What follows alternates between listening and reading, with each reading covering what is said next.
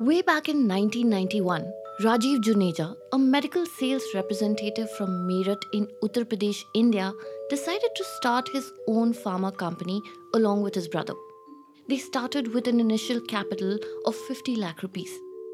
Now, he is the CEO of the fourth largest pharma company in India in terms of domestic sales. The pharma is reportedly eyeing a valuation of over $6 billion. And one thing that makes it stand out from the rest of its competitors and also makes it the target of criticism is its sales first strategy. This approach, of course, came from Rajiv Juneja's experience as a sales representative. Juneja had no training. He just learned along the way as he tagged along with his friends from Cipla and GlaxoSmithKline when they went from doctor to doctor. And here is what he told Seema Singh, the editor of The Ken, a few years ago in a very telling interview when she asked him about his early days. He said, and I'm quoting, I learned from my gurus who were bosses, not leaders. On the 30th of the month, you need to deliver or else I'll take your bag. This was the industry culture, which is why many companies went to dogs. But Cipla and GlaxoSmithKline had a good culture. End quote. For the most part of its existence, the company which we know as Mankind followed a philosophy of selling medicines to smaller and more rural areas for a lower price. It sold drugs for acute therapies. But in the last couple of years, Mankind has changed its strategy. In fact, in this interview with Seema, Juneja had actually talked about it. To him, he'd said, Mankind is aggressive, even impish. He spoke about how, in the long term, mankind sees itself as a listed company. A little more than five years later, that is exactly what is happening. The initial public offering or IPO of Mankind Pharma Limited opened for subscription on the 25th of April and closed just yesterday. But in recent years, the Indian stock market has not been very kind to pharma companies that have been listed. Since 2010, 17 of them have had IPOs, but 4 have been delisted. Of the rest, half of them are trading below their listing price. And not to forget the current economic situation with the banks collapsing, most companies have decided to postpone their IPOs. But mankind is going for it with confidence. Welcome to Daybreak, a business podcast from the Ken. I'm your host, Snigdha Sharma, and I don't chase the news cycle. Instead, thrice a week on Mondays, Wednesdays, and Fridays, I will come to you with one business story that is worth understanding and worth your time. Today is Friday, the 28th of April.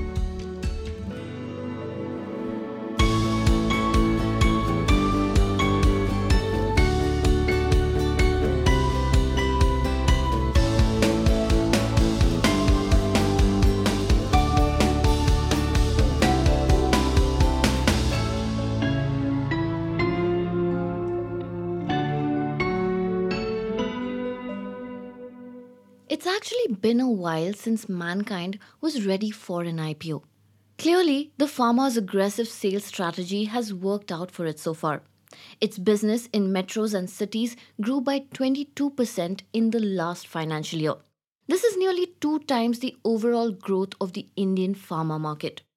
But before we go any further, here is what you should know about the IPO.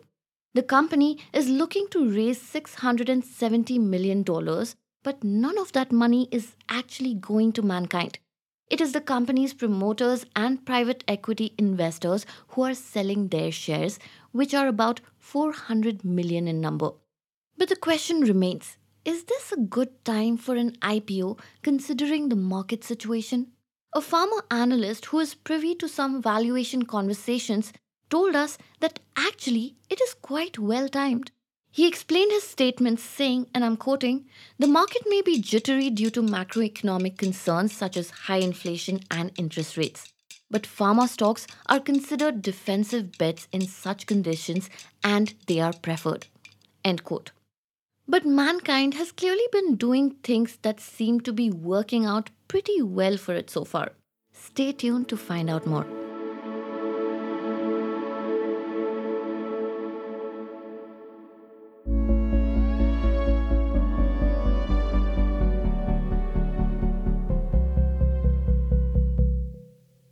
The longest time, mankind has focused on a sales first approach.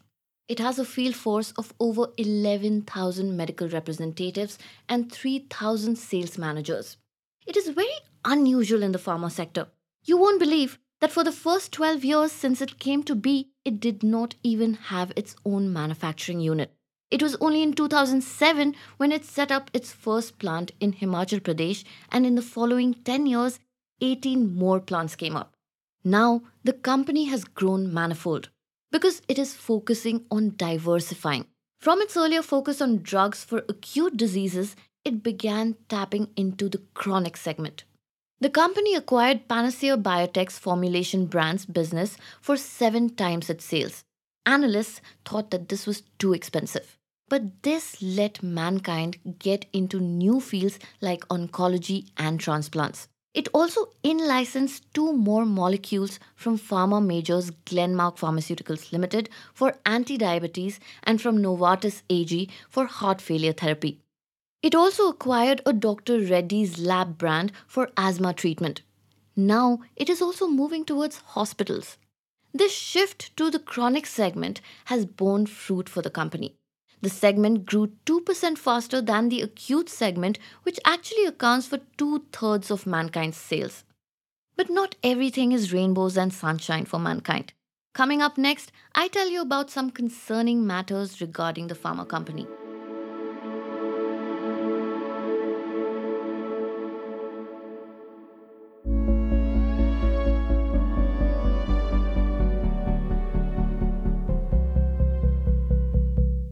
Analysts are not happy with mankind because it has not provided the breakup of its consumer health business. For example, each of its top 36 brands has sales for over $6 million. In the consumer health category, it is the three top brands in contraception that are leaders in their segment. But beyond that, there is little understanding of how mankind's different brands are growing. But irrespective of whether consumer health is growing faster or not, mankind wants its business to grow faster for sure.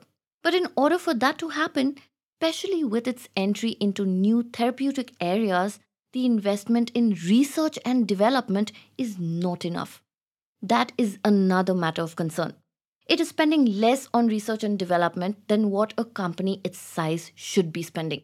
All its competitors are spending more in this area. If mankind really wants to maintain this growth and push it further, it will require more than just the reach and frequency of its field force, which is already among the largest in the Indian pharma industry. Gaurav Kapoor, the co founder and head of India operations at life sciences commercialization company called Indegene, summed it up pretty well when he spoke to the Ken. He said, and I'm quoting, if mankind is able to provide what its core proposition has been, which is high quality at an affordable price, because of which in each of the therapies that they are present in, they have taken a 30% share, in the new five therapeutic areas, they will do pretty well. End quote. Daybreak is produced from the newsroom of the Ken, India's first subscriber focused business news platform. What you're listening to is just a small sample of our subscriber only offerings. A full subscription unlocks daily long form feature stories, newsletters, subscriber only apps, and podcast extras. Head to theken.com and click on the red subscribe button on the top of the website. I am Snigdha Sharma, your host, and today's episode was edited by my colleague Rajiv CN.